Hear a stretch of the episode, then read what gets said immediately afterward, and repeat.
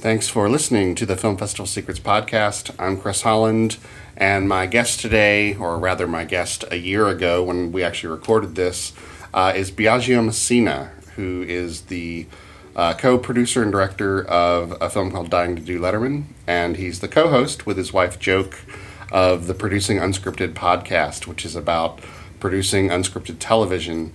Uh, we recorded this during the first uh, Atlanta Film Festival crowdfunding campaign, so you hear a lot of references to that, and uh, you'll also hear the voice of Charles Judson, who was the creative director of the festival at that time.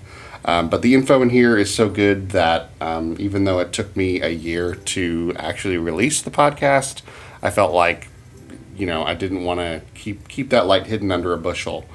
Uh, I will say the recording quality on this is a little rough. Uh, we had to switch through telephone midway through the conversation, so you're going to hear the call quality change quite a bit. Um, don't worry about that. Just concentrate on what the man is saying. Uh, try to ignore my lame jokes and uh, enjoy some really, really great tips on uh, crowdfunding for indie film.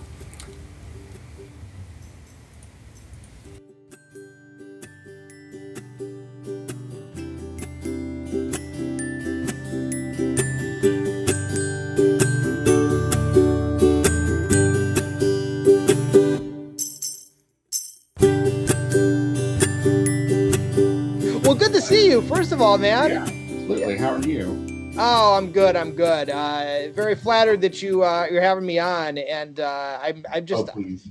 Yeah. Hey, l- listen. No, no, no kidding. You were such. You were a huge influence on Dying to Do Letterman. Um, and uh, well, anyways, I'll save it for the actual when we get started. But yeah, it's Oh, so nice starting. to. Oh, we're starting. All right, This is- great. Well, this where, is where do you want to start? I, I don't. I don't believe in uh, in introductions or production values. This is it. Charles, come on over here. Oh, oh, I'm dead. Here I come. I'm rolling over. Do you guys know each other, or you must? No, no. I know I haven't No, I met you, but I we've met. Have we?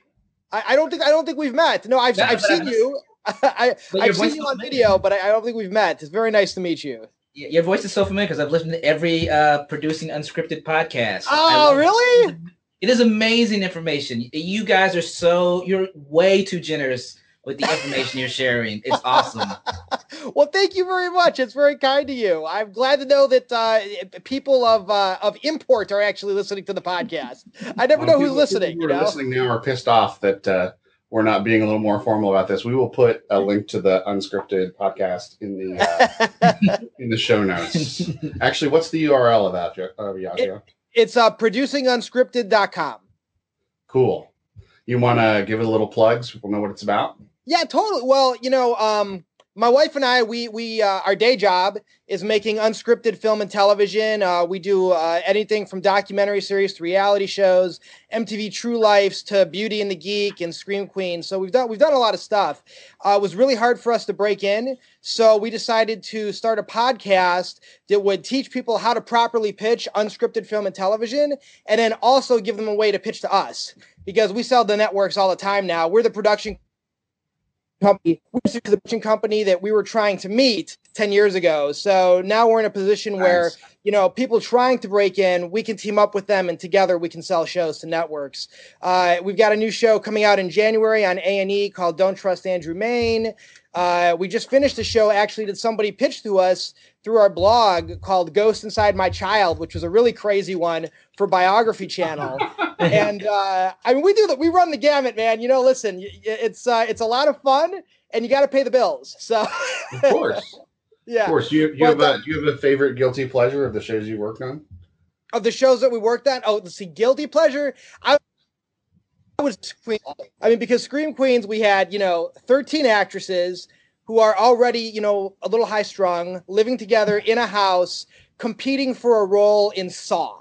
So you've got a real prize at the end. I mean, it's it's a you know it's it's a real actual like people worldwide will see this actress on the big screen. It's so hard to offer a prize like that. And all the acting challenges, you get to cover them in blood and bugs and snakes and do scary stuff that you wouldn't That's- normally get to do on a straight acting show. So That's awesome. yeah, I would say as, as far as guilty pleasures go, uh, actually I don't feel guilty. It was just fun. So, I wanted to call you because yours was one of the more unusual and interesting um, Kickstarter projects that, that I saw.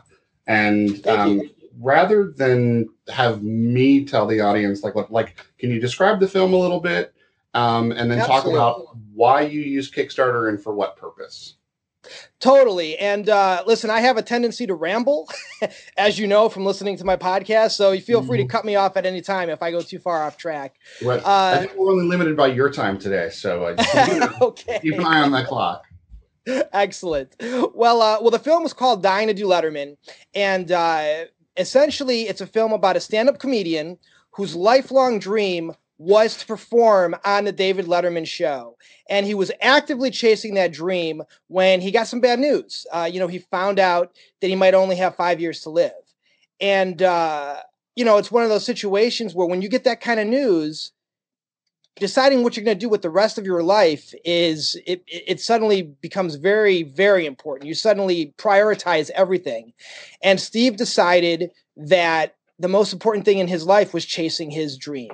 And that dream was to appear on Letterman. So he literally dedicated the rest of his life to getting on the show. And uh, you know, we picked up with Steve. I wow, I'm gonna get my dates all messed up now. I think it was 2005. And uh, we had known him, and, and we got the news. He had started a site called Dying to Do Letterman, and uh, I'm trying to get on Letterman, could you guys check out the site? And if you like my stuff, you know, send an email to Letterman saying book Mazan. And it wasn't until we went to that website that we learned that Steve had been diagnosed with liver cancer and that his prognosis was very bad. That there was no there was no cure, there was no treatment for the particular kind of cancer that he had. And the only thing that he could do was take the best care of himself as he could. I mean, that that was it. And we, I mean, we were shocked. And it's like it's so heartbreaking, but at the same time, Steve is such a funny guy. I mean, of all the people I know, Steve is one of the most like just bubbly, like just just uh, had always been just the most charming, happy-go-lucky, like just full of life people you could ever meet. And so, you know, we immediately called and said, "Listen, no problem. Is there anything else that we can help you with? Is there anything we can do?" And he said, "Well, you know." my dream is to perform on Letterman. He's like, but if I had another dream, he said it would be to do a documentary about my journey. And you know, I know you guys are trying to break into film and TV. I mean, listen, at the time we were living in our one bedroom apartment, uh, editing actors' demo reels for a living, and uh, I had actually done Steve's comedy reel years before, so we weren't. We were living in a one bedroom apartment. We didn't have our 8,000 square feet, you know, of production facilities. None of that yet. This was like right at the beginning. So we said, of course. Uh, and uh, we gave Steve one of our cam, one of our two cameras, and just started filming. So that's, I mean, that's basically the the the the the, the story of the movie. We didn't know if he was going to get on. We had no way of knowing if he would ever get on Letterman. We didn't know how the movie was going to end. Um, the only thing that Steve asked us, he said, "You just have to make me one promise." He said, "No matter if I get on or not, even if I die in the end, you have to make the movie funny." And I was like, "Oh yeah, sure, thanks, Steve. That's easy enough." Yay, cancer, funny. yeah, talk about throwing down the gauntlet. I remember saying to him, you know, how about you just live and we'll, you know, and we'll and we'll finish this movie together. Um, I'm happy to report Steve has, Steve is still alive. He has he has outlived his prognosis. Um, I, I you know, you know it ends, but uh, but that sort of began the movie. So obviously, at the time when we started shooting, there was no Kickstarter. It didn't even exist yet.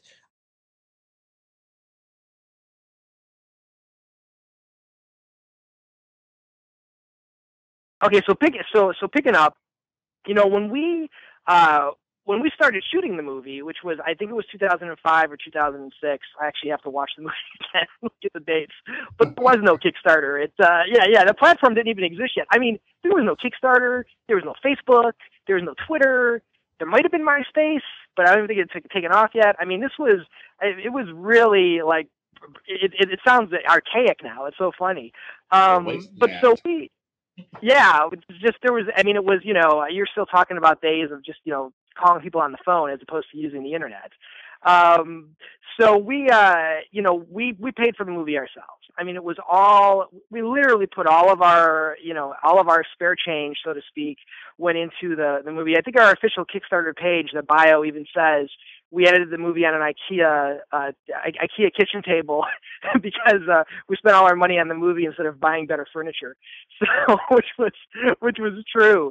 Um, so by the time Kickstarter came along, the movie was basically done and we didn't know if we wanted to use kickstarter we didn't know how or how it might play into our strategy it was it was a brand new platform but i really thought it was interesting and uh, we started supporting other films on kickstarter one because i love to support indie film and love filmmakers and you know it was it, was, it was great to to see their projects come to fruition and two, uh, we we wanted to learn like what is this platform for? Who's who's being successful and who isn't? Um, what are the interesting creative ways filmmakers and honestly anybody are using Kickstarter to go out and, and chase a dream that they maybe couldn't fund in a more typical way. Uh, and so then, so we, we finished the movie. We were getting ready to go to festivals, and again, it wasn't really. We, we didn't really see a reason to go to Kickstarter because we didn't know what to ask for. We didn't have a specific ask in mind, but but what we did have was a strategy based on one of my favorite books ever for indie filmmakers, and I'm not just kissing your butt, Chris. It's Film Festival Secrets, and my if my wife were around, she would tell you when I was reading that book. I mean, I was literally just taking notes left and right, and we tried to take every single tip you gave in that book to make our festival strategy work. Uh, because I think I'm the biggest thing I took away the direction that this is going, Biagio. well, listen, you know, I yeah, one thing about me, I got no poker face. So if I didn't actually like your book, I wouldn't be talking about it. you keep talking. But, uh, I'm good. I'll be I'll be good over here in the corner. but uh, I tell you, you know, one of the big things I took away from your book is that you, there's no point in going to festivals if no one shows up to see your movie. And uh, I'm proud to say literally after following your book i mean it was it, it became a little bit like our bible during that that that period. Um you know we so i'm i'm fairly certain saying we sold out every single screening at every single festival. We won a slew of awards a bunch of audience awards and you don't win audience awards if no one shows up to see your movie. It's impossible. So so honestly without knowing it the first the first big point in our Kickstarter strategy, even though we didn't know we were doing a Kickstarter campaign yet at that point, was following your book. Because by selling out every screening, and I think more importantly, by taking cameras to those screenings, filming the audiences, filming the sold out crowds, filming people on the way out of the theater saying, I love this movie, it was a great movie. You know, we already had some social proof. We already had people saying the movie was was was good. So we were still wondering, are we going to do a Kickstarter campaign? Are we not going to do a Kickstarter campaign? Why would we do it? And then, you know, we sort of won the lottery for filmmakers, right? At least for documentarians, which is that we got into DocuWeeks. Uh, DocuWeeks is put on by the International Documentary Association. Basically, by getting invited to DocuWeeks, if you if you can come up with the money, because it's essentially a filmmaking co-op, um, if you can play in DocuWeeks, you qualify for Academy Award consideration. And that was a game changer for us. That was a game changer for our movie because we were like, holy cripe. I mean, we have to go to DocuWeeks. Uh, but that was going to be expensive. And even at that point in our career, I mean, we're, we've actually gotten a lot more shows on the air since then. So we're in a little different place now than we were then. But at that point in our career, coming up with the money to do it right, which was the entrance fee, which was converting the movie to a DCP, which was hiring a publicist to make sure, again, people saw the movie, it was going to be expensive. And that's when we decided to launch our Kickstarter campaign. And inadvertently, I stumbled into what I think is one of the biggest tips for filmmakers who, or really anybody who's going to launch a Kickstarter campaign, is when you make that video, when you put up that campaign and you start asking people for their help, how are they supposed to know you're serious? How are they supposed to know that you're someone that if they go and they throw down their ten dollars or twenty five dollars or you know bless you two hundred fifty dollars how do they know that that money is going to end up going towards anything that's going to get finished? Because you know kickstarter you're not kickstarter doesn't guarantee that people who put their money in are going to get anything out of it. You know they have to trust you and they have to believe that it's important to you. And by finishing our movie before we ever asked anybody for a dime by putting our money where our mouth was we in effect had a big card to play. We were like, listen, we would not ask you for our help if we didn't believe so much in this movie that we put every single bit of our life savings into it. And that's a big card to be able to play. Now, obviously, not every filmmaker can play that card, but I think that the more that you can bring to a Kickstarter video or a Kickstarter campaign where you're saying, hey, I've already done A, B, C, D, and E because this is so important to me. I want you to join me on this ride, and I'm not asking you to, to risk anything I haven't already risked. I think that's a sentiment that people respond to. Um, as a side note, it's really how me and Joke ended up launching our company as well, doing unscripted television. We went out and just started shooting TV pilots, and we'd walk into executives' office and be like, "We know you don't want to spend a bunch of money on a couple unknowns, so here's a couple of shows we already made just to show you we can do it." I think that's a big part of the psychology of the successful Kickstarter campaigns that we saw. Um, another thing that we did, and I think this is a really important tip for filmmakers, especially because what we did two years ago, I, you know, things have changed. There's been so many Kickstarter campaigns; they're constantly evolving and changing. But what we did then, which was in 2011, I personally went and I watched, I think, between 25 and 30 Kickstarter campaigns that were successful, and I by hand typed up word for word and graphic for graphic every single thing that was in those videos. Like it was like I think it was 25. I think it was 25, and it was it was it was it was a day and a half of just literally transcribing these videos. And I tried to pick from a variety of different places, and I tried to look for common themes. I the people that are succeeding right now. Even if one guy is doing a crazy you know iPhone gadget, someone else is doing a movie, and someone else is doing a book. What are the things that seem to overlap? what are the things that people seem to be doing right? And then I watched a bunch of the ones that failed. I didn't bother typing those up, but I watched a bunch of the Kickstarter campaigns. Yeah, I mean, I was like, well, you know, I don't do that, right? Um, but I watched a bunch of the ones that failed, and I did find there were a lot of similarities in the ones that had failed. And so, um, you know, one of the things that I noticed it, it, and I and I think that we tried to take even farther was the whole put your money where your mouth is thing. Like, hey, listen, we're, we've got this Kickstarter goal, but here's what we've already done, you know, and we're asking we're asking for your help, but only because it's something we couldn't finish without you. That was one. Another thing that I noticed all the successful Kickstarter campaigns seem to be doing, and this is a tough one, is to me it seemed like even if they were speaking to you as in like a plural you as into like the crowd like if all of you could help us there was something about the delivery of the people talking that made you feel like they were talking to just one person.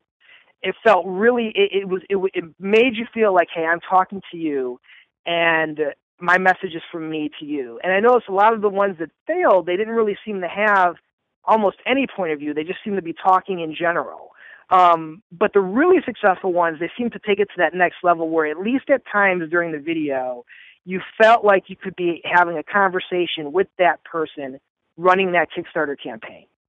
And we, that was something we worked really hard to do. Now, we're very lucky in that, uh, you know, Steve, he's a comedian. He's amazingly charismatic.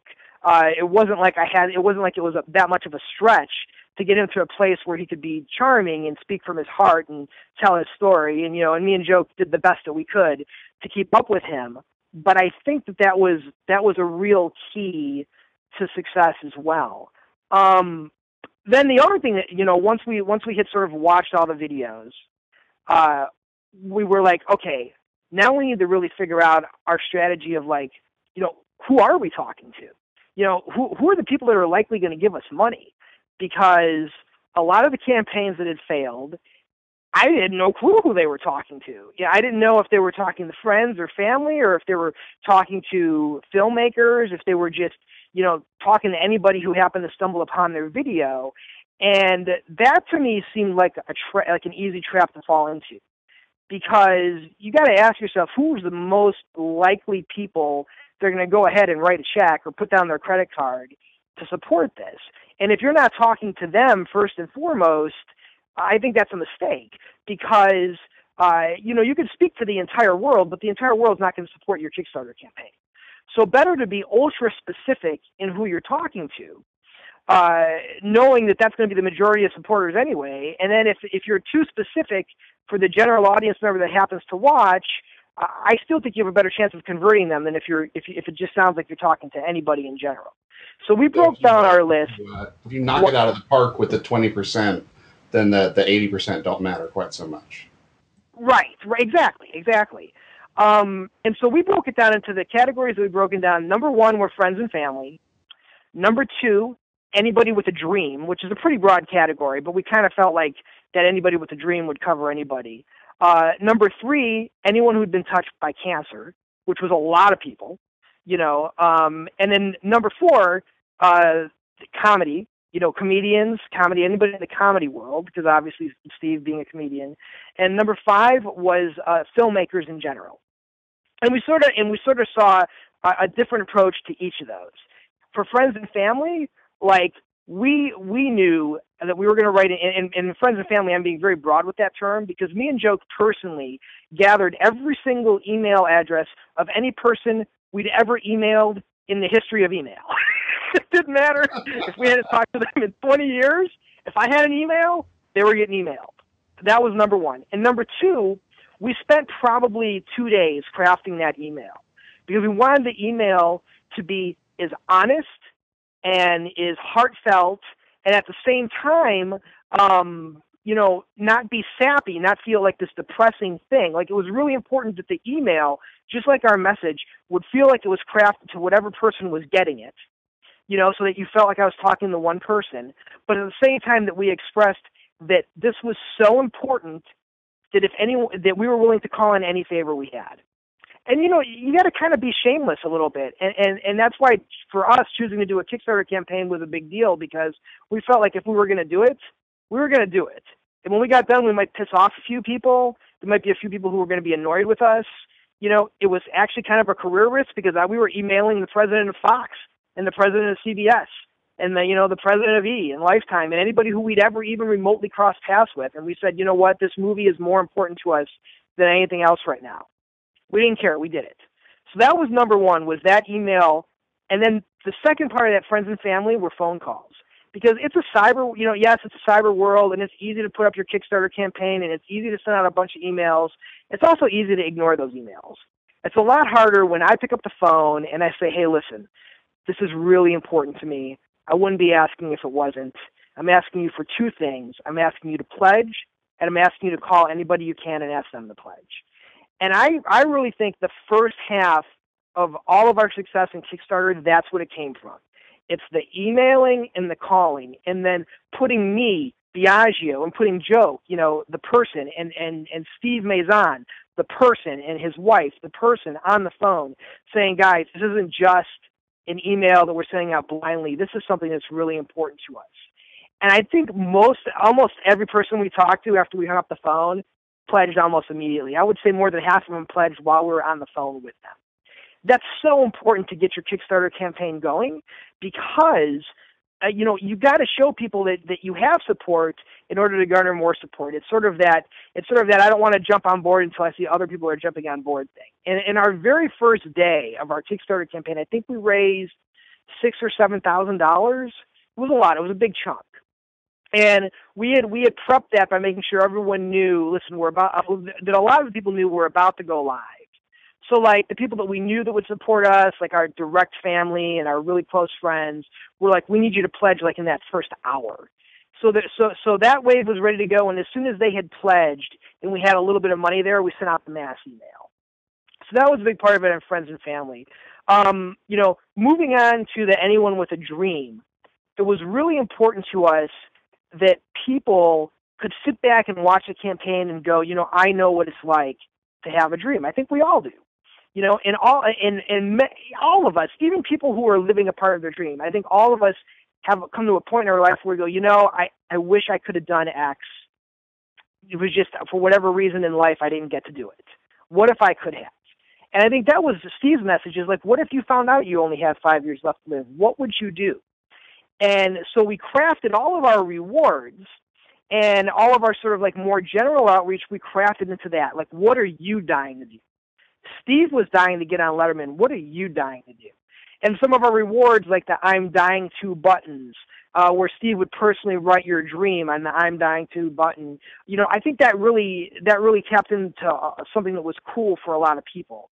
It was a way of them uh, making their own dream concrete, handwritten by Steve on a button they could wear on their shirt. I think that was something that people really responded to, and that that brought in a lot of people that we didn't know like a lot of people that were outside of our friends and family that were just like, this is awesome. I have a dream. And the dreams range from climbing Mount Everest to learning to play the drums to meeting Jimmy Carter. I mean, it was, it was wild, the dreams that people would tell us that they had. And so I think trying to have, really? Yeah, it, actually, that's a really funny story that's on the, our Kickstarter page. This woman wrote down, "I want to meet Jimmy Carter." Five minutes later, she met Jimmy Carter. Was for Jimmy Carter. this guy goes, "Hey, I'm Jimmy Carter." It was, I think, it was at the Cleveland Film Festival, and uh, it was the guy. It was, uh, it, it was hilarious. It was this, just really like, you know, like tall, burly African American guy working the popcorn stand at the theater. His name was Jimmy Carter. She's like, and we got video. She's like, my dream came true. These buttons are magic. so, so that was really cool, and that was sort of like, okay, that's how we can tap into people's dreams another thing in, in sort of shaping the rewards, because you know you always want to have that one dollar reward and that ten dollar reward, and I think that everybody sort of like the default thing at the time was, you know, if you if you pledge a dollar, you get you know you get the access to our to our updates, and that was something we noticed everybody was doing, and we we're like, well, what else can we do? Is there something we can do that's not going to cost us any money? You know that, but that we can give something extra at that one dollar level. And you know, I, I think that one of the things filmmakers can take advantage of is electronic delivery, right? I mean, it costs nothing or practically nothing to give away an MP3 or a PDF. And so we were like, this is great. Rather than just giving access, one of the great things that we can do at the $1 level is give away one of Steve's comedy routines as an MP3. And so that was like a nice little extra thing. So for a buck, you didn't just get access to our updates, you also got Steve's comedy routine. And for $10, you got a whole album from Steve the great thing from us is it didn't cost us anything, right? We put up the MP3s. I think it was on. Um, I don't remember if we used. Uh, uh, we used one of the like you send it, I think, or you know, one of the services where it wasn't really expensive at all. It might have even been Dropbox. Easy for people to download. They're small files. Something that Steve legitimately sold on iTunes, so it did have a monetary value. It didn't cost us anything to give it away. And so it's important, I think, at those lower dollar levels to come up with rewards to tie that can tie into that bigger, broader thing that you're trying to do, which is for us tap into dreams. You'll see his dream being a comedian. We're giving away one of his comedy MP3s, but it doesn't cost us anything because the more money you give away in shipping and handling and all that stuff, the more you're gonna, you know, essentially lose out of what you want to do. So, anyways, that was part of our, you know, reaching out to the broader audience with the dreams. You know, moving on to um, uh, to the cancer community, I mean, that was one of the things where it was like, okay, I mean, obviously, Steve has a has a real tie to not just the people that he's been, you know, performing for and dealing with over the years, who now learned that he had cancer. But it was, you know, we reached out to the American Cancer Society. We reached out to, you know, basically any charity or any, you know, anybody who we thought would, you know, would benefit from seeing the movie and we weren't just necessarily asking them to uh, to support us. In a lot of cases, we were going the other way. You know, we put up a bunch of charity screenings of the movie, and we gave all the proceeds to that charity. Uh, you know, one was Teen Lucy, was a young a young girl who was diagnosed with cancer, and we actually traveled to her hometown and put up a whole screening of the movie, and all the proceeds went to her um, it brought us a lot of press, which was wonderful, and you know I, that's obviously what we got out of it. But we were happy to be be able to say, even as we were asking you for help, we were able to say, look, we're we're also giving back. So I think that helped us really tap into the cancer community in a positive way. And and you know, it's not so much that we were asking people with cancer to come support our film. It was just more we were trying to say, hey, listen, we think this is a real positive message about a guy with cancer, and we thought that not so much that tapping into the cancer cancer community would bring us money as much as it would allow us to give back and it, you know and in in uh and then that would also bring in more press which is exactly what it did and that helped a bunch um you know after that tapping into the comedy community um, i'm sorry did, did you have a question yeah i was just going to ask that that also helped with your with getting into festivals as i recall yeah, um, you know the festivals. It was we had a we had a a, a love hate relationship with the festivals. Um, and it was really funny. Uh, you know, quick side story. You know, how do you do a movie about a guy dying of cancer? That's funny. You know, or, or that at least isn't depressing. You know, how do you how do you make that movie and not have it feel like every other cancer movie that's ever been made? And so we did our best to keep the movie feeling light, and we did our best to sort of follow a a, for lack of a better term, a more standard Hollywood blockbuster type structure. In other words, looking at things like the you know the old stock screenwriters, you know, tricks of the trade, like the hero's journey, and you know all the tips from books like Save by you know Save the Cat, things that you that are sort of tent poles in regular movies that we had because we were shooting for eight years, um, and sort of make the movie feel a little bit more like a traditional Hollywood film and the feedback we got from a lot of festivals was it doesn't feel like a documentary. It feels it feels like a little bit more like a light hollywood film. And some festivals flat up told us they wouldn't program us because we felt too commercial which i thought was hysterical. Um and then of course the festivals what's that? I, i'm just that's very interesting to me. Yeah no it was. It was really interesting. And of course the festivals that did program us um we won. we won a lot of awards, and a lot of that is, is listen. I credit that to Steve and his amazing story. Um, but so you know, I always felt like okay, we we definitely there was definitely a big sort of like polarizing effect in a lot of the people who wrote about the movie because they felt that you know we were doing things that that didn't necessarily feel like traditional doc. Um, you know, Steve did the top ten benefits of catching cancer which I thought was hysterical and only Steve could do. You know, and some people thought that was amazing and wonderful, and some people were like, "That's got nothing to do with you know traditional documentary." And uh, to which you know overall I was kind of like, well, the documentarians are you know artists too. We can try things. Like we're not we're not like making stuff up. We're not shooting scenes that didn't happen. We're not you know we're not creating anything. We're just finding interesting ways to do what every documentarian does take years of footage and cram it into 80 minutes you know? Um, but anyways. so, so how did that cancer you know um, audience respond? I imagine like there were people kind of all over the place. Um, I was actually shocked in that the cancer audience was overwhelmingly positive. Uh, the first time we played the movie was in Washington D.C at a, a, a essentially a, uh, a liver cancer symposium. It was it was a lot. It was all patients with liver cancer, and every single one of them was terminal. Everyone, and I mean, I'm talking a room full of like 200 of these people. And me and Steve were backstage getting ready to play this thing, and we were there with Joe, uh, my wife, and and we, I'm not gonna lie, we were scared to death because I was like, you know, I mean, on one hand, we always said, listen, Steve is the guy with cancer this is we're doing the best we can to tell this from Steve's point of view. You know, we think that that justifies everything in the movie. But I mean, you know, he's like he's doing the top ten benefits of cancer. You know, which are things like I can stand as close to the microwave as I want. You know, and and blame you know blame uh you know blame my hair loss on chemotherapy instead of male pattern baldness. I mean, these are like hilarious jokes, but they're also you know could be fairly offensive to cancer patients, right? We we didn't know how it was going to go over and um i mean it was it was standing ovation. I mean they were they just they were they were coming up to us one after another saying thank you for treating me like a person instead of a patient. And i think that when we heard that from like three different people i was like wow that's awesome.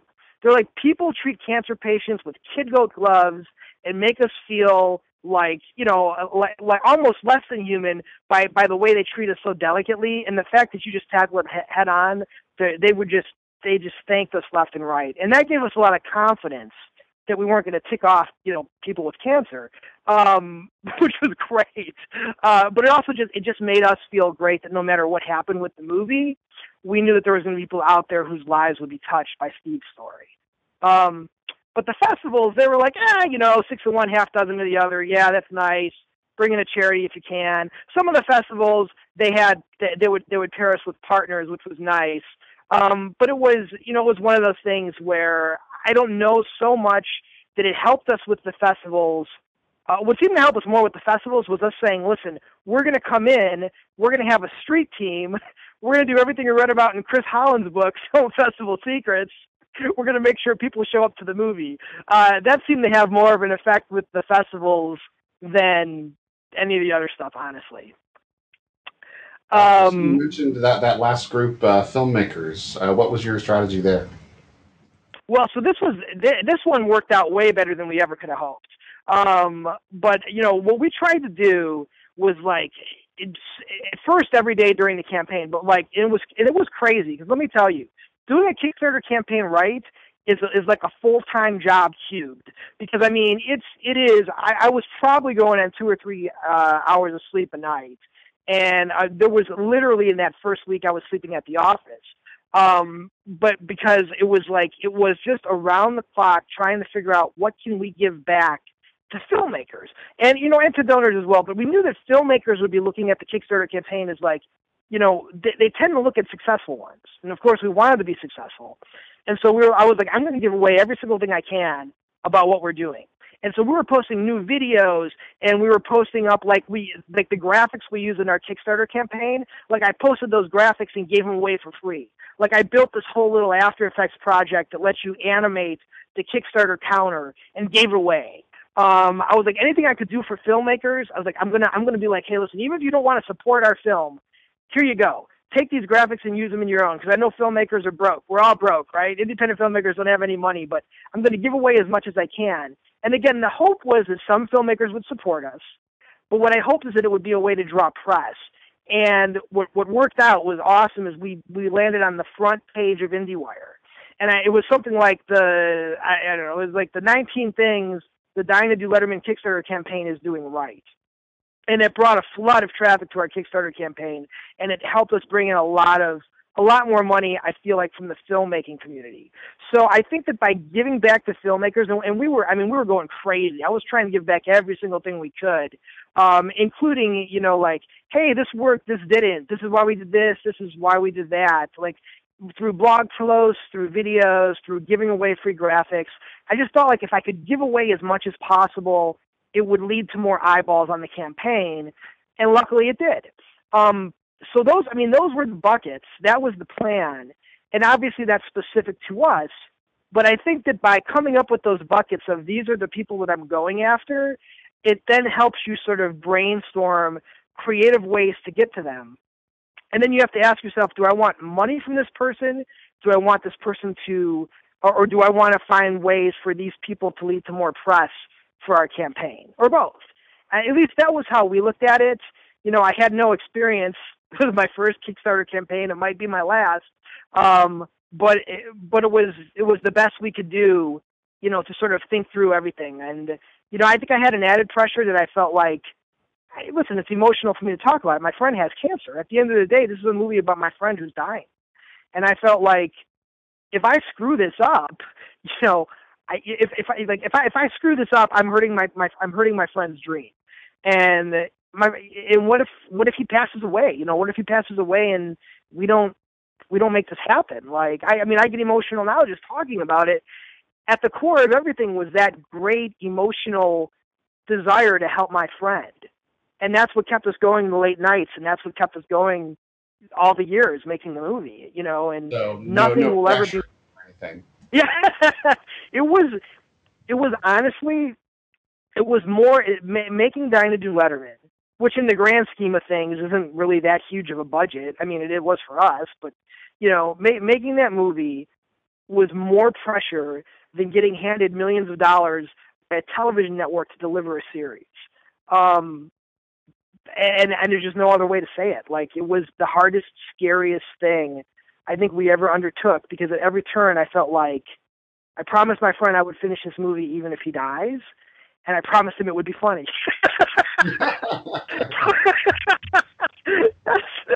no easy task.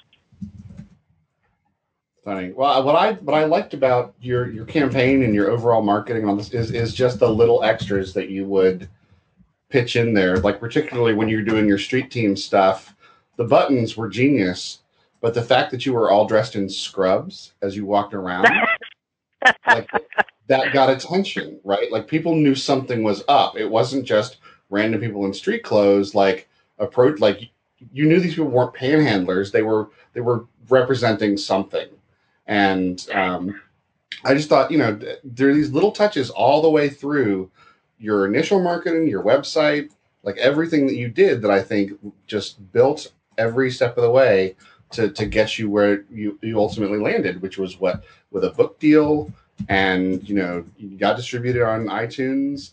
I mean, you know, a lot. Yeah, we got distributed. Yeah, and, and, you know, listen, Chris, I'll say it again.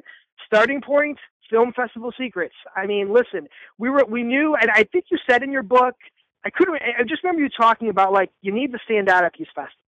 And the Scrubs idea was that was Steve's, and it's and again, man, all listen, credit to Steve on that one because we're like, what can we do? And he's like, what if we all dressed up in hospital scrubs? And I was like, you know, when you think about it, again, it's like almost offensive if I would have thought of it, but because he thought of it, it was okay. yeah, well, and you know, and I, the perspective, right? He was like, what is what defines the cancer experience and like what am I exposed to? You probably wouldn't have thought yeah, that because yeah. you hadn't spent hours around people dressed in hospital scrubs. Well, I would just say that's a very important point about even just in general. That's an engaged subject who is, you know, with helping you promote, but helping further extend how you're telling that story beyond just um, the film itself. And I think that's important for filmmakers to know when you're picking a subject, find somebody who's engaged. It's really it's really true. And and i'll tell you that the scrubs helped a lot. Um and chris i don't remember if this is in your book or if this is my own personal tip. I'll, but I'll credit it to you anyway. But this i learned is the best secret of all if you're the filmmaker and you're passing out flyers at a festival because at a certain point everyone's passing out flyers and people are just they, they get blind to them but this turned out to be the greatest secret I and I don't even think I've ever written this down, but it but this sentence will get anybody to stop and take a flyer, but it only works if you're the filmmaker. And that sentence is, "Hi, I'm the filmmaker." And I swear to God, at a film, and I don't know if it was in your book or it was just something I stumbled on, but I swear at a film festival, nothing gets people to stop and talk to you faster than that line. When you say, "Hi, I'm the filmmaker," and again, and by the way, speaking directly to what you guys are doing, when you say, "Hi, I'm the filmmaker," it doesn't matter if they're it doesn't matter if they're late for their next movie. They stop and they want to talk to you. And I swear I probably booked half of those audiences by saying, Hi, I'm the filmmaker. And the minute you say those words, people stop. It's completely different than, hey, check out our movie or whatever. When you say I'm the filmmaker, people want to stop and talk to you. And that's part of the reason why I think it's so great what you guys are doing. People want to meet the filmmakers. They really do. You know, they they're, they're there. Be, I mean, they're there because they're film lovers. And what do and what do film lovers love to do? They love to meet the people that make the movies. And uh, that line, "Hi, I'm the filmmaker," I guarantee you was responsible for half the audiences we had at this festival.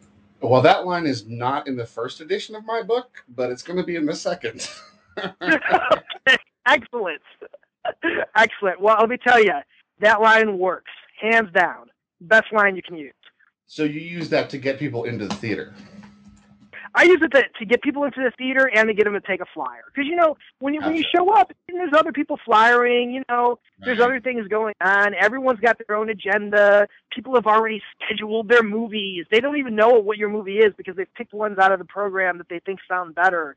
Um, but when you so so at every stage, when you're just trying to get people to talk to you about your film and spread the word, hi, I'm the filmmaker, led to some of the greatest conversations, and honestly led to regular audience members who had nothing to do with our movie recruiting other people to come see our movie because they're like, oh, I met the filmmaker, and they've been working on the movie for you know five years, and it sounds really great, and we got to go see it.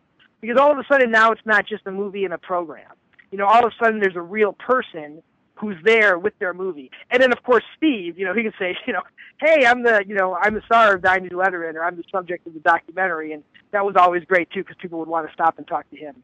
So, so uh, what's the, you know, I'm curious. This we're kind of getting off Kickstarter topic, but this is such great stuff.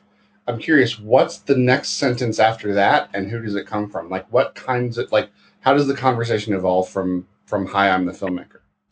It almost always goes like this Hi, I'm the filmmaker. Oh wow! What's your movie? What's it about? I mean, they just open, they just throw the door wide open for you. and then you just give them, give them the elevator pitch, and it goes from there.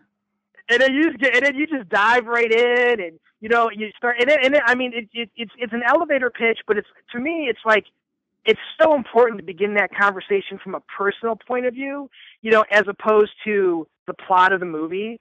Because at this point, now you've made a connection with the person.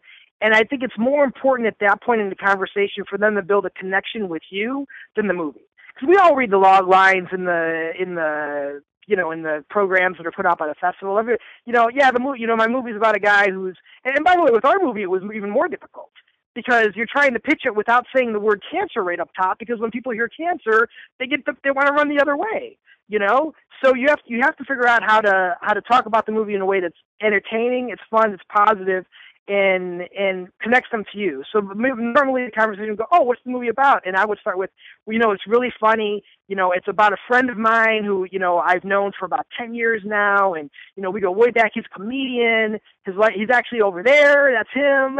you know, point to Steve passing out flyers.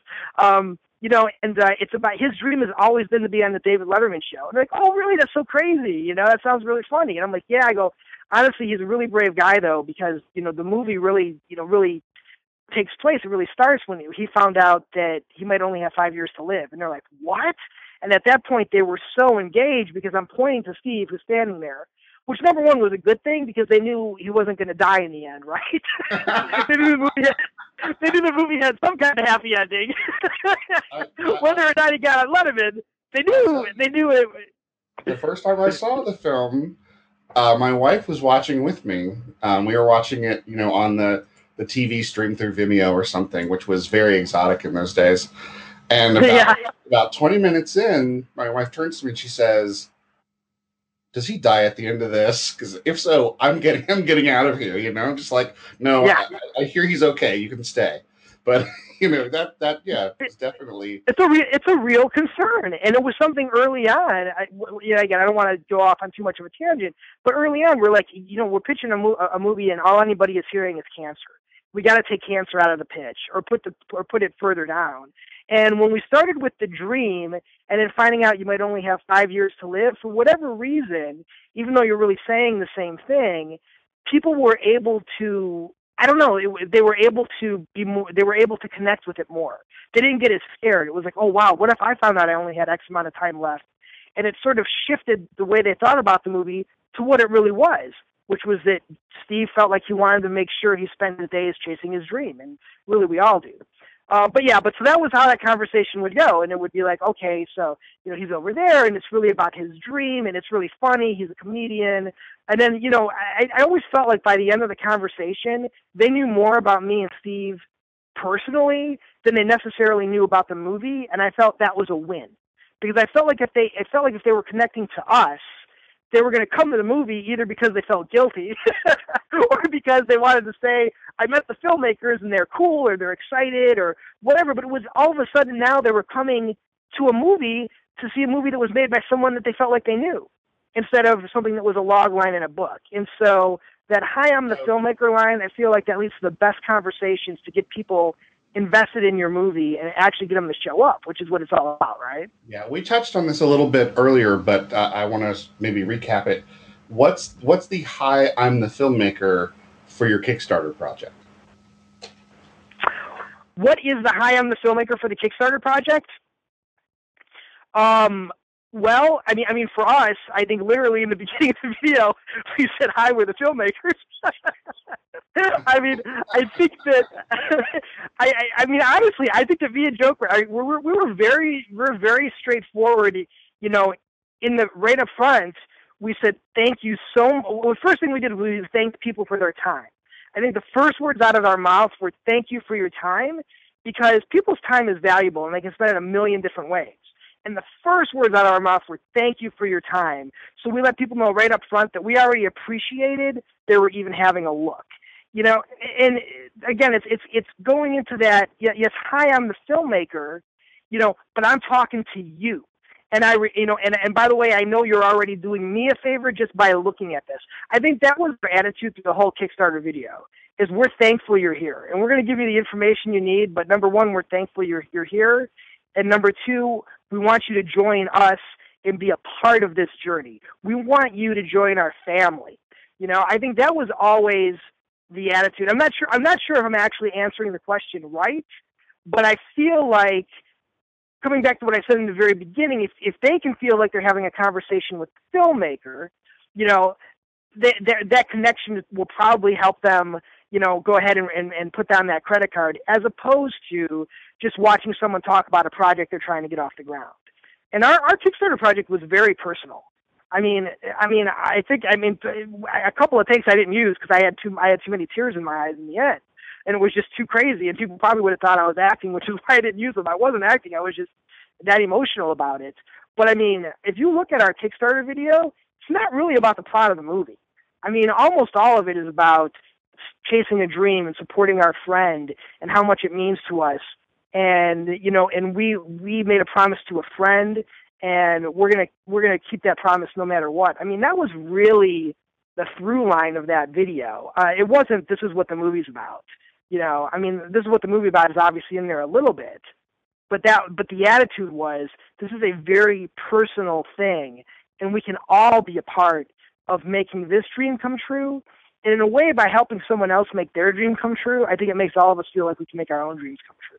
So those were kind of like the themes of of our Kickstarter video and all the things we were trying to tap into. Well, and in a way, I let's talk a, a, couple specifics here. I mean, you talked about like the the purpose of the campaign was to help with this this Oscar run. Um, yes.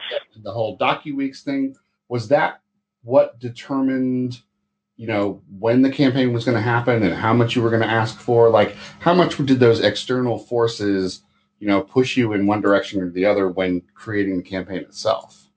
Absolutely, one hundred percent. Because well, the, well, basically, Docu Weeks became it became our reason to say this is why we're asking for money now.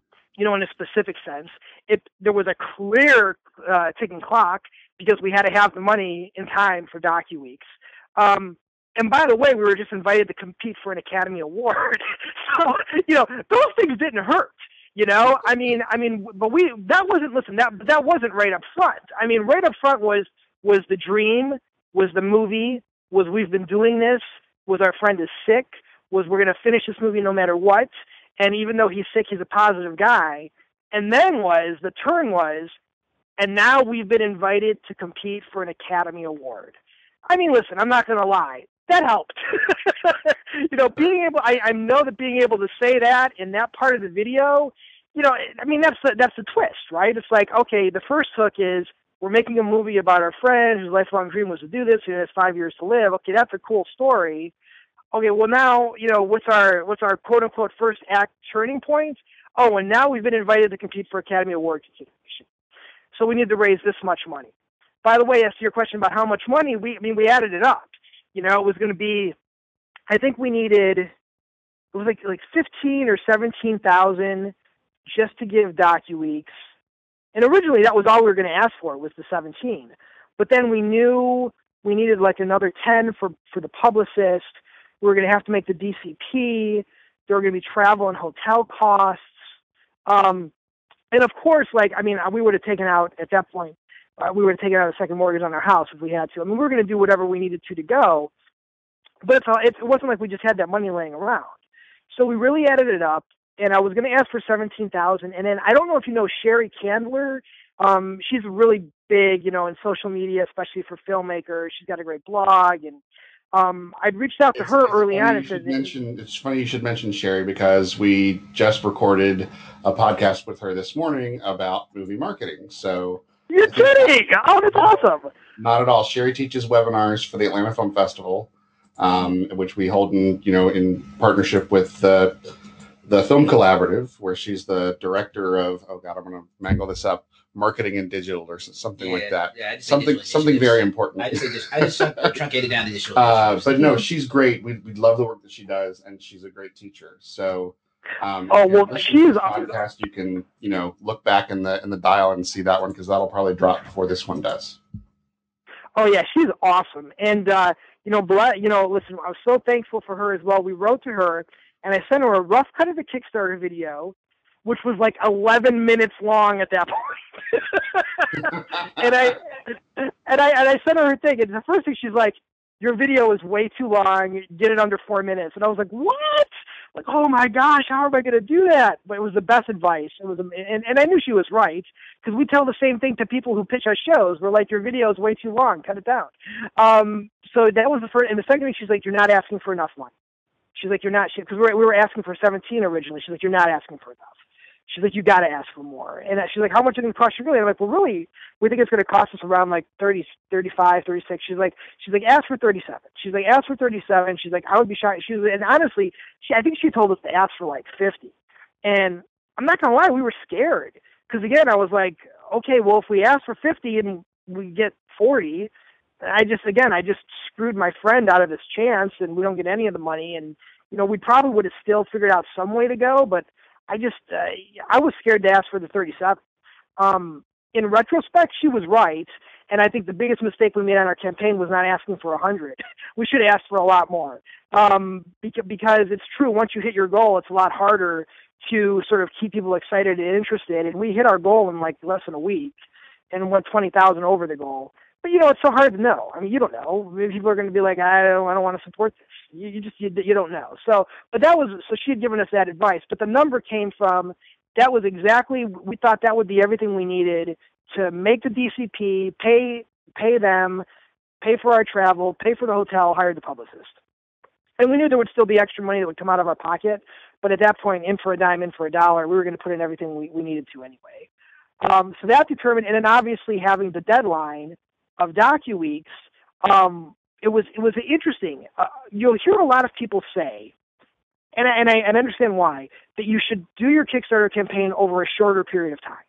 That even though you can do 90 days or 60 days or 30 days, that you should do 30 because otherwise you're going to tire people out, which is true. But we were but we were thinking, and it actually worked out. We're like, well, it just so happens that if that the first week of DocuWeeks, if we do a longer campaign, will actually overlap with our Kickstarter campaign. So if we've raised enough to go to DocuWeeks, and of course, I mean, you're not going to get the money, but we'll put it all on our credit cards or whatever. Uh, you know, in the meantime, then when DocuWeeks hits, we're in front of all these audiences being able to say, our Kickstarter campaign is still going on. So we actually used the the longer Kickstarter time because we thought, well, it'll be great to be able to be in front of audiences, even if like our main followers have dropped off and aren't paying attention to the campaign anymore. We might be able to get like a little second pump at the end there, and it worked. I think we raised like close to an extra ten or twelve thousand dollars at the end, and I think that came out of us being in front of audiences. And now we're like, hey, we're at DocuWeeks and we're here because we raised the money on Kickstarter and yes, our credit cards are maxed out at the moment, but at least we know the money's coming in. and I think that that it was a nice it was a nice double pump. So that's how we planned the length of the campaign. So really everything as far as dollars and timing, we were like, okay, how can we use DocuWeeks to our advantage? Um, and and you know, and I felt like that was a a good choice on our part to run it longer. Um, and it gave, and it let it let us go away for a while because we sort of stopped actively promoting the campaign to our social networks uh, you know, after a couple weeks because we, we had already reached our goal and we didn't want to, we didn't want to tire people out and we knew we were going to have this sort of second wave to be able to be like, bring it back and remind everybody, hey, by the way, this is why we did the campaign in the first place. All of our supporters put us here and now you can help us raise even more to, you know, to bring Steve's movie to more audiences. So. Very cool. Um, I'm I'm you know a procedure person. I like kind of brass tacks and uh, you know tools and tips and tricks and all that kind of stuff. Uh, was there any sort of like other than the built-in Kickstarter dashboard, which has probably evolved quite a bit since you used it? Um, were there any sort of tools that you found like indispensable? Like if we hadn't had this, we couldn't have done it at all. Ah, let's see. Um, well, I, you know, in a general sense. Yeah. So, sorry, say again. So you can also just talk about the like the day to day like these are the things that we absolutely had to have to to make this run. Like whether it's a particular email client or a spreadsheet or like what was the thing right. that sort of kept you on track and, and made sure you were uh, still on the road, right? Right, right. Well, so I think this is a great tip, and this is something I think we wrote about in one of our blogs. But this turned out, I, I think, in my opinion, this turned out to be one of the best things we did. So there's a, a, word. We have a WordPress blog. I think probably every filmmaker in the world has a WordPress blog or some kind of blog. There's a uh, a, a free plugin for WordPress called PrettyLink, and it allows you to essentially make a link that that makes sense. You know, a link that makes sense that's easy to share with people that points anywhere. and this became a key part of our strategy both for both during and after the Kickstarter campaign. Because what we did is we created a very easy to remember web address, which was dyingtodoletterman.com slash fund. F-U-N-D, dyingtodoletterman.com slash fund. And that pointed directly at our Kickstarter page.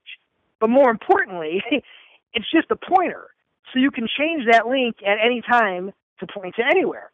So, um, so it, it served a couple of purposes. One, in the real world, when we would we would go out in the real world to promote our Kickstarter campaign. I mean, what a novel idea, right? But I keep talking about talking to real people on the phone and meeting real people in person. We'd be like, look, it's really easy. It's dying to do letterman.com slash fund. It was so easy to be able to tell people that as opposed to it's Kickstarter slash project slash dying to do Letterman chasing an Oscar, whatever. You know, it's such a long thing. Or even the shortened, you know, link that Kickstarter gives you. It's so hard to remember.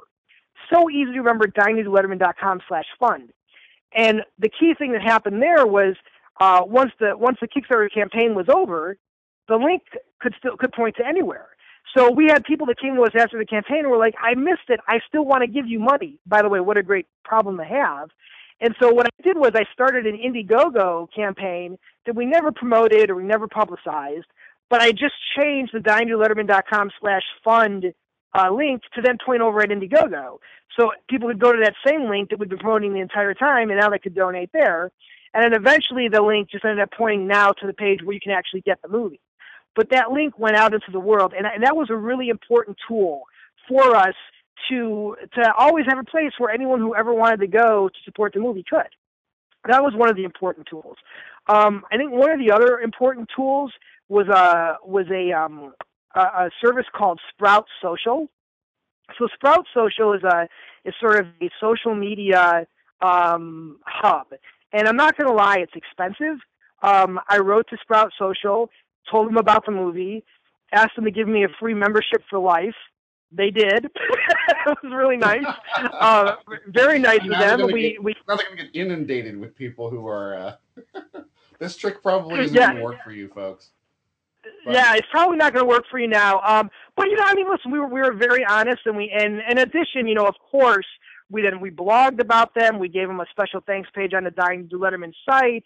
Um, but with Sprout Social, it was so awesome because it sort of combined, you know, you can combine Twitter and Facebook and Foursquare. You can combine all this stuff into one.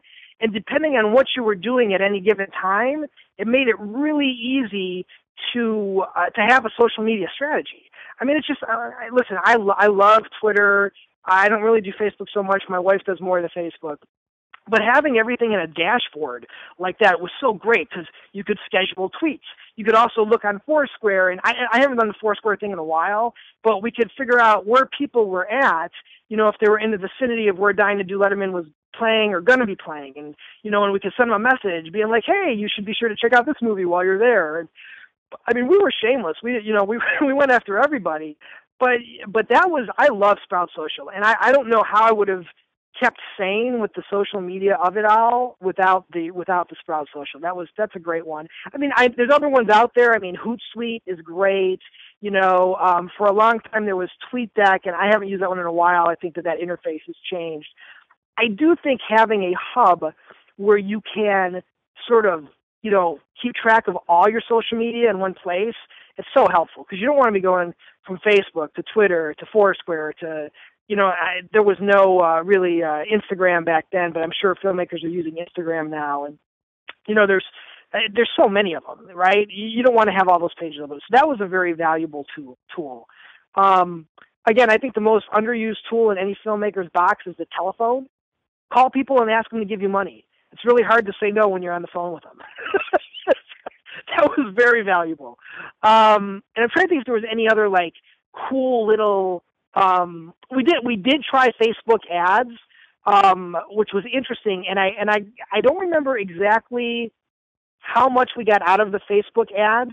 Uh, I did do a post though, and I actually put up pictures of the metrics. I think we raised a little bit, um, you know, through the Facebook ads, and again, that pointed to dyingtoletterman.com slash fund. And so we managed to get a few people to click over and see the Kickstarter video. I don't know of the people who clicked over who actually funded. I know we did get traffic to the Kickstarter page from that. It was an experiment. We tried it. I don't know if I would do that again. Um, it's all I can think of right now. I'm sorry. I'm sure there was more, but that's what I can think of off the top of my head. And I um, I have very similar experiences with our campaign, um, although I think I, I mix it up with Facebook a little more at this point.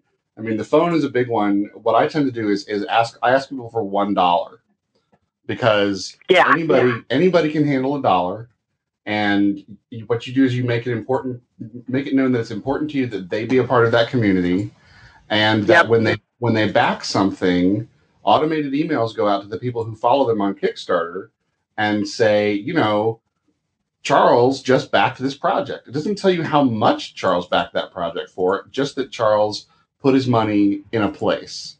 And that's Yep. interesting, right? That gets your attention. Oh, wait, Charles spent money on something? What? So that's big for me. And the other thing that I have been doing is posting to my own Facebook wall, you know, just putting up an, an update of like how the campaign is going and make it very self deprecating. And like, I know this is awkward, but you know, this is what I've been doing. Um, these are the people who, who uh, backed the campaign yesterday, thanking them by name, which of course means that Facebook tags them, which means that Facebook sends them a little, they get that little red circle that says you've been, you know, you've been tagged in a post. And then I'll write a paragraph that says, here are the people I plan to call today. And I'll list all of them by name, right? So that they get little notifications. Everybody's curious about, you know, what who's who's talking about them. And I say, here's what's happening. Here's why I'm calling you. Here's what I'm going to ask for. If you don't want to pick up, I won't hold it against you. And, you know, there are basically three responses. People will preemptively back so that I don't have to call them, which saves me a bunch of time. And, uh, you know, I thank them online and promise that I will call them to thank them after the campaign is over Yeah. that they'll wait for my call, but they'll be primed. They'll be, you know, they'll be like, "Oh, I know why you're calling. Hi, Chris." It's you know, and they're flattered that I thought of them because you know they're the people I consider to be friends. And then there's the people who won't pick up, and that's fine. I get it. You're not in a place where you want to think about, you know, my dumb campaign, and great, but at least I gave you some warning, and we're not going to have that awkward conversation where you have to tell me no. So Yeah, I think that's that's so smart. And you know what, Chris? You know what else is brilliant? Absolutely brilliant about the one dollar entry level. Over we is is that people they can upgrade their pledge, and we had I think close to forty. It was between forty and fifty people who went from one dollar to fifty dollars or more over the course of the campaign. That's huge. That was a huge chunk of people. And what we did was once we had them at the one dollar level, you know, a lot of the backers only videos were really aimed at making people even feel more a part of the emotional journey. And they knew that if they backed at a higher level, they'd get a copy of the movie. And so many people over the course of the campaign went from a dollar to fifty dollars or more. It was crazy.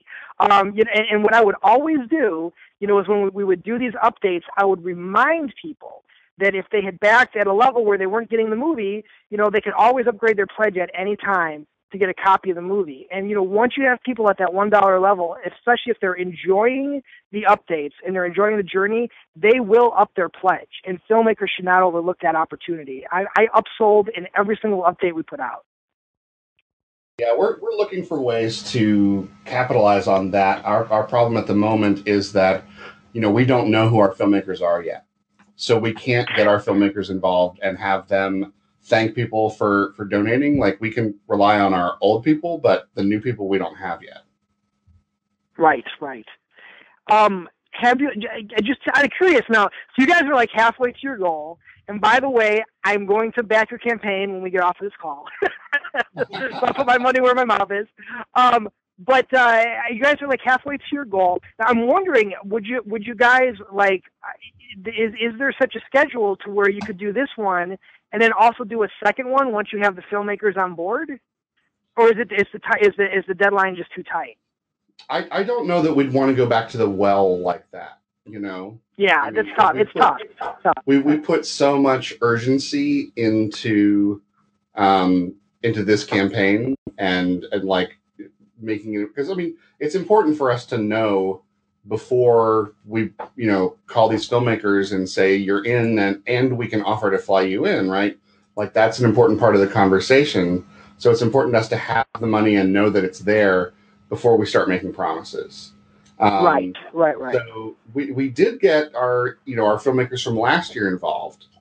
And i think you know if this campaign is successful and we bring in the filmmakers we intend to bring in like we can like while they're at the festival we will take video of them thanking the backers. Like we're we're trying to get a snowball effect going, where the people right, who back right. this year get thanked by the people and get to meet the people who, you know, if they're not in town, they you know they'll see vicariously through the videos. These are the people that you helped to sponsor. These are the people. These are the faces, and that way they're primed emotionally because you know it's a long term relationship. That's what we want. Is that you know that long term relationship, that long term investment in this shared experience of going to see movies and meeting the people who make them. Yeah, because I think the biggest mistake over the last couple of years, and it's not just years, it's like the last 20 years, um, is, you know, for filmmakers, is, I mean, nonprofits, it's just the way we've traditionally done fundraising.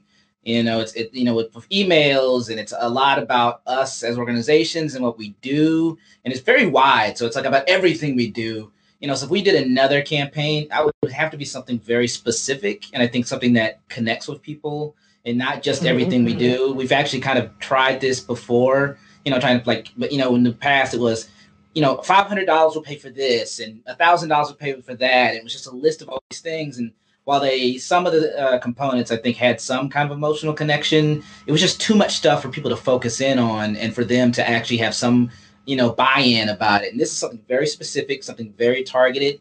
Um, and, and something they've told us they care about. And it's all and something they told us we care about. They care about. And that, like, that goes back to the point you were making very early on in this conversation, Biagio, about picking your audience and having that laser focus on that audience and not worrying too much about the broader, you know, public.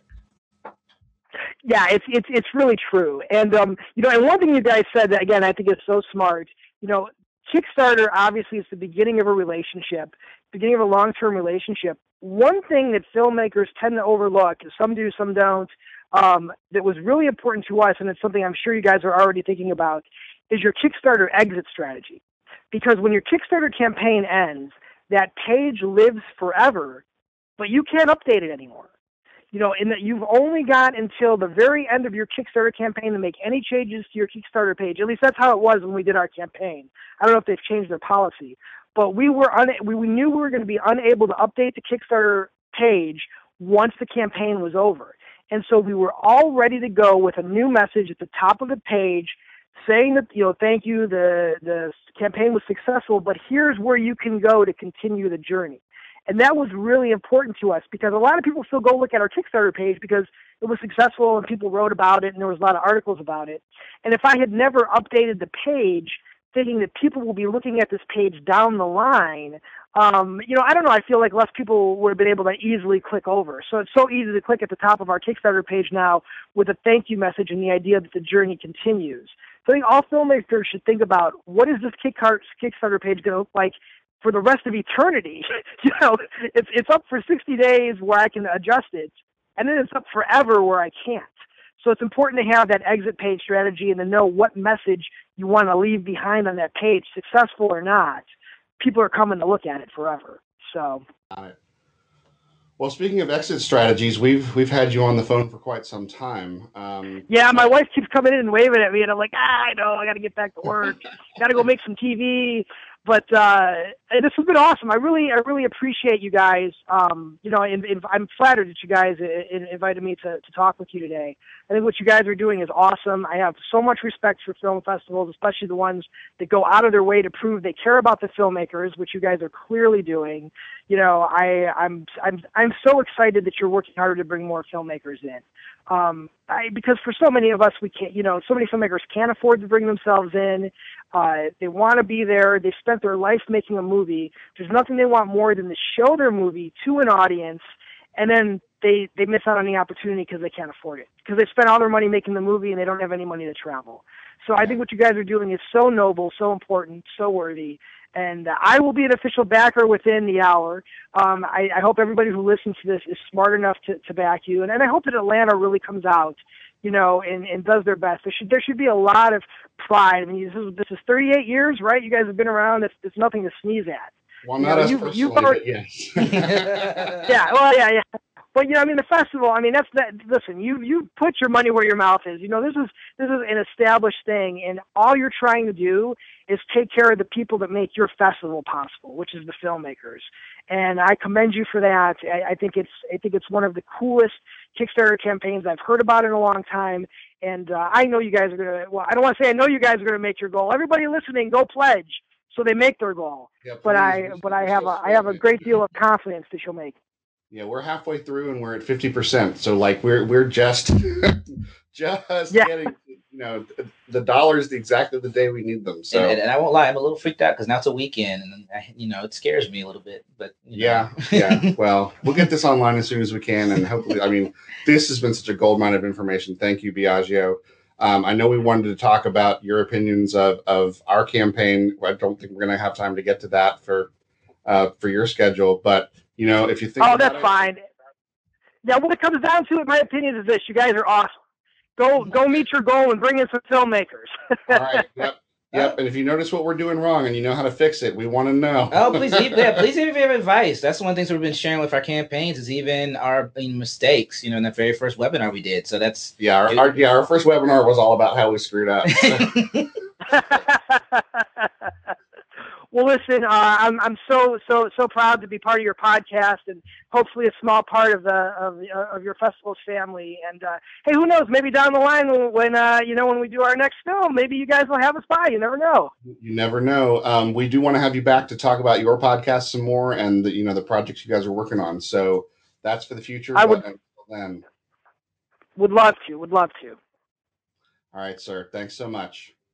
All right. Hey, you guys have a good one. Good luck with the campaign. Talk to you later. thank you. Thank All right. you. th- all right. Thank you. Bye bye.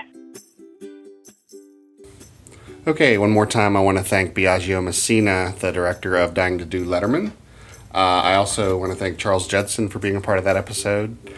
Uh, you can find Dying to Do Letterman at dyingtodoletterman.com. They got the Twitter and the Facebook and all that stuff. Uh, find Joke and Biagio at uh, Joke, J O K E, and Biagio, B I A G filmfestivalio.com. I think I got that right.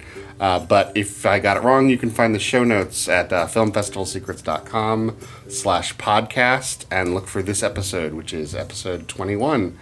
You can find me, again, at filmfestivalsecrets.com or ffsecrets on Twitter. My name is Chris Holland. Thanks for listening, guys. Appreciate it.